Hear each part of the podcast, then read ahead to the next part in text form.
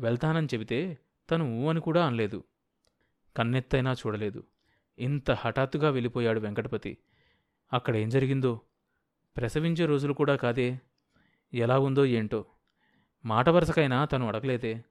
అది మనసులో పెట్టుకొని విసురుగా వెళ్ళినట్టున్నాడు. వాడు మాత్రం అదేంటి? అది తనతో ఆ మాత్రం చెప్పకూడదు? పెళ్ళానికి ఏమన్నా అయితే తనతో చెప్పకుండా ఉంటాడా? లేక బలరామయ్యకి ఏదైనా ఆరోగ్యం ఎక్కువైందా? ఇటో అటువైతే అయితే చెప్పకుండా ఉంటాడా? సాంబయ్య మనసు పరిపరి విధాలుగా ఆలోచించింది. కొడుకు వదిలి వెళ్ళిన తాళం చెవులు పాలచెంబు తీసుకొని ఇంట్లోకి వెళ్ళాడు సాంబయ్య. పాలచెంబు రాముడి తల్లికిచ్చి పడమటి గదిలోకి వెళ్ళి ఇనప్పెట్ట తెరిచి చూశాడు. ఇనప్పెట్ట ఖాళీగా ఉంది. సాంబయ్య గుండెలు బిగిసిపోయినాయి. వెంకటపతి చేతికి సంచి డబ్బు ఇస్తూ రాత్రికి రామనాథబాబు గారు వస్తున్నారు అన్నది వరుదిని. డబ్బు లెక్క పెట్టుకున్న వెంకటపతి తలెత్తి భార్య ముఖంలోకి చూశాడు. ఏమిటలా నోరు వెళ్ళబెట్టి చూస్తారు? రాత్రికి రామనాథబాబు గారు మన ఇంటికి డిన్నర్కి వస్తున్నారు మొన్న స్థలం రిజిస్టర్ అయిన రోజున పిలిచాక? గుర్తులేదు? వెంకటపతికి గుర్తొచ్చి మర్చిపోయా అన్నాడు. ఇంకా నయం నేను కూడా మర్చిపోతే పరువు పోయేది. త్వరగా వెళ్ళి పట్టుకురండి అన్నది వరుదిని. ఆయనకు మన ఇల్లు తెలుసుగా? అయినా అప్పుడే ఎందుకు? రాత్రి కదా భోజనాలు? తెలివిగా అన్నాడు వెంకటపతి. అయ్యో తెలివి. బజారుకెళ్ళి సరుకులు తెమ్మని సంచి డబ్బు ఇస్తే ఆయన్ని పట్టుకొస్తానంటారేంటి? వచ్చే నవ్వును ఆపుకోకుండానే అనేసింది వరుదిని. ఏమేం తెమ్మంటావు మరి? ఒక కోడి పెట్టా. ఒకటి సరిపోతుందిలే. ముదురుది పట్టుకురాకండి. చేపలు బొచ్చలుంటే అవి లేకపోతే కొరమీళ్ళు తీసుకోండి. కిస్మిస్ ఒక అర్ధసేరు హల్వా ఇంకా ముందు అవి పట్టుకురండి. గడప దాటుతున్న భర్తను వెనక్కి పిలిచి ఆంధ్రరత్న కిల్లీ షాప్లో రెండు స్పెషల్ కిల్లీలు దగ్గరుండి మరీ కట్టించుకోరండి. ఎన్ని చెప్పాను? రెండా? మూడు కిల్లీలు తీసుకురండి. అక్కడే కూర్చోకండి ఇక్కడున్నట్టు రావాలి. చెప్పింది వరుదిని. ఇంకా ఏమన్నా చెబుతుందేమోనని మరో నిమిషం నిలబడి తరువాత చెప్పినవన్నీ గుర్తు చేసుకుంటూ సంచి ఊపుకుంటూ రోడ్డు మీదకొచ్చాడు వెంకటపతి. వెంకటపతి బజార్ నుంచి వచ్చేసరికి Varudhini drawing room dining room దులిపి శుభ్రంగా కడిగించింది. కుర్చీల మీదున్న దిండ్లకు కొత్త గలీబులు వేసింది. ఇంటి ముందున్న మొక్కల పూలు ఆకులు కోసి ఫ్లవర్ వాజుల్లో పెట్టింది. పనిపిల్ల కమలమ్మ చేత గిన్నెలన్నీ శుభ్రంగా తోమించి పెట్టింది. వెంకటపతి సామాన్లు తీసుకుని ఇంటికి రాగానే తర్వాత గుర్తొచ్చినవన్నీ ఏకరువు పెట్టి మళ్ళీ బజారుకు పంపింది. వెంకటపతి మళ్ళీ వెళ్ళడానికి బద్దకించి విసుక్కుంటూ వెళ్ళాడు. రాత్రి ఎనిమిదయింది వరుదిని డిన్నర్ ఏర్పాట్లన్నీ పూర్తి చేసి పన్నీరు చల్లుకొని స్నానం చేసి పట్టుచీర కట్టుకొని తల్లో పూలు పెట్టుకొని సెంటు గుమగుమల్ని వెదజల్లుతూ డ్రాయింగ్ రూంలో వెంకటపతికి ఎదురుగా కూర్చొని రామనాథబాబు కోసం ఎదురుచూడసాగింది. ఇంటి ముందు కారాగి తలుపు తెరిచి మళ్ళీ మూసిన ధ్వని వినిపించగా వరూదిని ఒళ్ళు జల్లుమంది. రామనాథబాబు గారు వస్తున్నట్టున్నారు. భర్తను హెచ్చరించి అన్నది వరుదిని వెంకటపతి లేచి కారు దిగొస్తున్న రామనాథబాబుకు ఎదురెళ్ళాడు. ఆయన వెనకే లోపలికొచ్చాడు. సోఫాలో కూర్చున్న రామనాథబాబును చూసి వరుదిని కళ్ళు మిలమిలా మెరిశాయి. మనసులో రంగులు విరిశాయి. కమలా! కమలా! మృదువుగా పనిపిల్లను పిలుస్తూ డైనింగ్ రూంలోకి వెళ్తున్న వరుదిన్ని వారిస్తూ అన్నాడు రామనాథబాబు. భోజనానికేం తొందరలేదు. ఇలా వచ్చి కూర్చోవచ్చుగా కాసేపు. వాచి చూసుకున్నాడు. మీకు ఆలస్యం అవుతుందేమోనని హంసలాగా తిరిగి నడిచొచ్చి సోఫా గెదురుగా ఉన్న కుర్చీలో కూర్చుంది వరుదిని. అబే అదేం లేదు. రోజూ నా భోజనం అయ్యేసరికి పది గంటలు దాటుతుంది అన్నాడు రామనాథబాబు.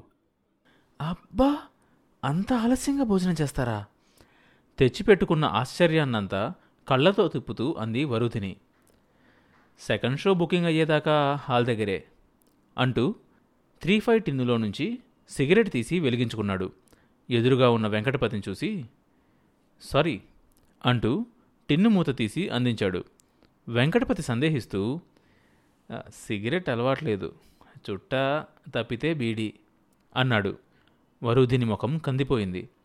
రాణి నవ్వు తెచ్చుకుంటూ రామనాథబాబు కేసు చూసింది.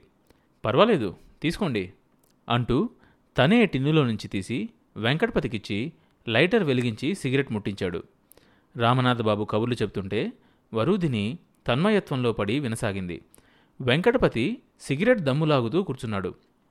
మాటల సందర్భంలో తాలూకా ఆఫీస్ పక్కన వరూదిని పేర వెంకటపతి కొన్న స్థలం ప్రస్తికి తెచ్చాడు రామనాథబాబు. అన్నట్లు ఆ స్థలంలో ఏం చేయబోతున్నారు? ఇల్లు కట్టుకుందామనుకుంటున్నాం అంది వరూదిని ఎకరం పైగా ఉంది.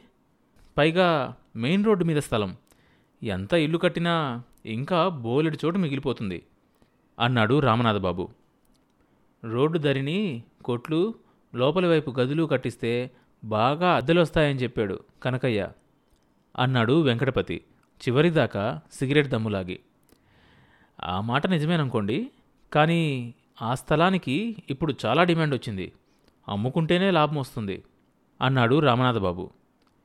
ఏమాత్రం లాభం ఉంటుందంటారు అడిగాడు వెంకటపతి. భోజనాలకు లేవండి. లాభం సంగతులు తర్వాత చూసుకుందరు కానీ అంటూ వరుదిని డైనింగ్ టేబుల్ దగ్గరకు దారితీసింది. ఆమె స్వయంగా వడ్డించి పక్కన నిలబడింది. మీరు కూడా కలిసే భోంచేయచ్చుగా అన్నాడు రామనాథబాబు. నువ్వు కూర్చోకపోతే ముద్ద కలపను అన్నట్లు మాట్లాడి రామనాథబాబు వరుదిన్ని భోజనాన్ని కూర్చోబెట్టాడు. చేపముళ్ళు తీస్తూ వెంకటపతి అడిగాడు. అమ్మితే ఎంత వస్తుందంటారు డెబ్బై ఎనభై వేల దాకా రావచ్చు. మీరు కొన్నది యాభై కదూ? ఇరవై వేలు లాభం వస్తుంది. వెంకటపతి ఉక్కిరి బిక్కిరైపోయాడు భర్త గొంతులో చేపములు గుచ్చుకుందేమోనని భార్య గాబరాపడింది ఇరవై వేలు లాభమా? పెళ్ళాం బలవంతం మీద తండ్రి ఇనపెట్టెలో ఉన్న ఇరవై వేల పైచులకు డబ్బు తెచ్చి కనకయ్య దగ్గర వడ్డీకి ముప్పై వేలు తీసుకొని రామనాథబాబు ప్రోత్సాహంతో యాభై వేలు పోసి స్థలం కొన్న వెంకటపతి స్థలం రిజిస్టర్ అయిన మర్నాటి నుంచి ఘోరమైన తప్పు చేసిన వాడిలాగా బాధపడసాగాడు. దాంతో తండ్రితో తెగదంపులు చేసుకున్నట్లే భావిస్తూ లోలోపల కుమిలిపోతూ దిగులు దిగులుగా తిరుగుతున్న వెంకటపతి మనసులో కొత్త ఆశలు మోసులెత్తాయి. తను చేసింది లాభసాటి బేరమా? వారం పది రోజుల్లో ఇరవై వేలు సంపాదించాడు. డెబ్బై ఎకరాల వ్యవసాయం అది స్వంతంగా చేసుకుంటే ఎంతొస్తుంది? ఖర్చులు పోను మిగిలేదంతా? రెండేళ్ళ వరుంబడి కలిపినా ఇరవై వేలు రాదు. అమ్మేసి కనకయ్య అప్పు తీర్చేసి నలభై వేలు తీసుకెళ్ళి తండ్రి చేతిలో పోస్తే ఎంత ఆనందిస్తాడు? తన ప్రయోజకత్వానికి ఎంత మురిసిపోతాడు? ఇక తను ఏం చేసినా అడ్డు చెప్పడు. తన తెలివితేటల మీద వ్యవహార దక్షత మీద తండ్రికి గురి ఏర్పడుతుంది. తను ఇలా ఆలోచిస్తుండగా రామనాథబాబు ఏదో జోక్ వేశాడు. వరూధిని ఫకాలు నవ్వింది. వెంకటపతి ఆలోచనలు చెదిరిపోయినాయి. భార్య కేసు చూశాడు. ఆమె ముఖం ఆనందంతో వెలిగిపోతుంది. అంతా దాని బుర్రే ఇది. వరూధిని తెలివైంది. పది రోజుల్లో ఇరవై వేలు లాభం వచ్చే పని చేయించింది తన చేత. రామనాథబాబు లాంటి వాళ్ళతో పరిచయం లేకపోతే స్థలం కొనడం జరిగేదా? వరూధినికి పెద్దవాళ్ళతో మాట్లాడడం తెలుసు. తెలివిగలది. ఏ పనైనా సాధించే పట్టుదల నేర్పు దానికుంది. తెలివితేటలున్న వరూధిని తనకు భార్య కావడం తన అదృష్టం. వరుదిని తండ్రి ఎగ్గొట్టిన కట్నం తాలూకు ఇరవై వేలు వారం రోజుల్లో సంపాదించింది. అది దాని డబ్బే. ఆ మాట చెప్పి తండ్రి ముఖాన కొడితే సరి ఆయన కోడల్ని ఇక నుంచి గౌరవంగా చూస్తాడు. వెంకటపతికి రామనాథబాబు వరుదిని మాట్లాడుకుంటుందేమీ బుర్రకెక్కడం లేదు. అతని ఆలోచనలన్నీ లాభంగా రాబోతున్న ఇరవై వేల రూపాయల చుట్టూనే తిరుగుతున్నాయి. మాంసం పీకి కోడి ఎముక కింద పెడుతూ ఇరవై వేలు లాభం వస్తే అమ్ముతామండి అన్నాడు వెంకటపతి. అమ్మడానికేంటి కొన్నది? కోడి మాంసం రుచి కంటే వరుదిని కొంతే ఎక్కువ రుచిగా తోచింది వెంకటపతికి. వెంకటపతి గిన్నెలో నుంచి కోడి పులుసు వేసుకొని మళ్ళీ ఒక వాయి కలిపాడు. అప్పటికి రామనాథబాబు వరుదిని పెరుగన్నం తింటున్నారు. వెంకటపతి కోసం అన్నట్లు నంజుతూ సుతారంగా తింటున్నారు. ఇరవై వేలు లాభం ఎందుకు వదులుకోవాలి? అని వెంకటపతి ఇదేంది? ఇంత తెలివి తక్కువలో పడింది? అన్నట్లు చూశాడు భార్యకేసి. ఎవరండి ఆ కొనేవాళ్ళు? రామనాథబాబు కళ్ళల్లోకి చూసి అడిగింది వరుదిని ఎవరైతేనేం? అమ్ముతారా? చెప్పండి. ముసిముసిగా నవ్వుతూ అన్నాడు రామనాథబాబు. పోనీ ఆ స్థలం అంత ధర పెట్టి ఎందుకు కొంటున్నారో తెలుసుకోవచ్చా? కనురెప్పలాడిస్తూ దెప్పుతున్నట్లు అడిగింది. సినిమా హాల్ కట్టడానికి. అది చాలా మంచి సెంటర్. వరుదిని కళ్ళల్లో కళ్ళు కలిపి చెప్పాడు రామనాథబాబు. ఇప్పుడు ఒకటి ఉంది కదండి. రెండవది కూడా కట్టాలా ఏం? టఫీమని అన్నది వరుధిని రామనాథబాబు కలవరపడ్డాడు. అమ్మో ఏమో అనుకున్నాను.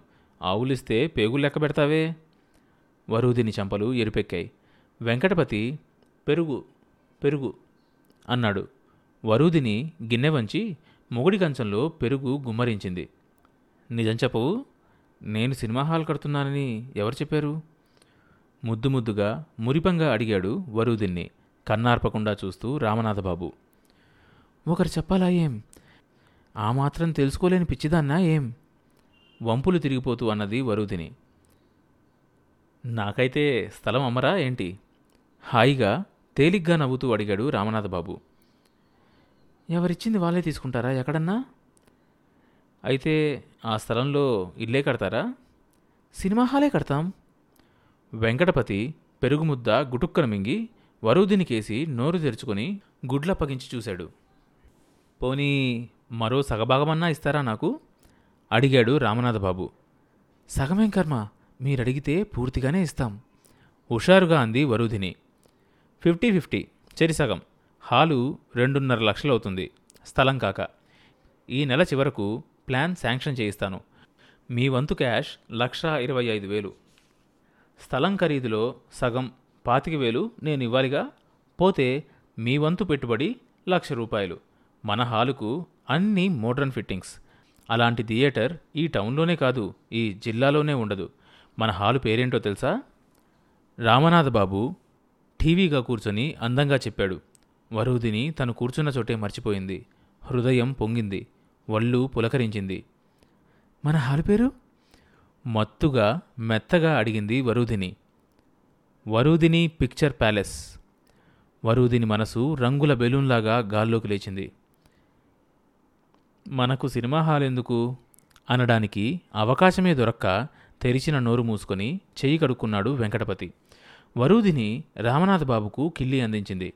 భర్తకొకటిచ్చి తను లావుపాటి కిల్లి నోరు పట్టనట్టు కొంచెం కొంచెం కొరుకుతూ రామనాథ బాబు సుతారంగా వదులుతున్న సిగరెట్ పొగ గదిలో సున్నాలు చుట్టుకొని పైకి లేవడాన్ని మైమరిచి చూస్తుండగా బుచ్చమ్మ ఆదుర్దాగా లోపలికొచ్చింది.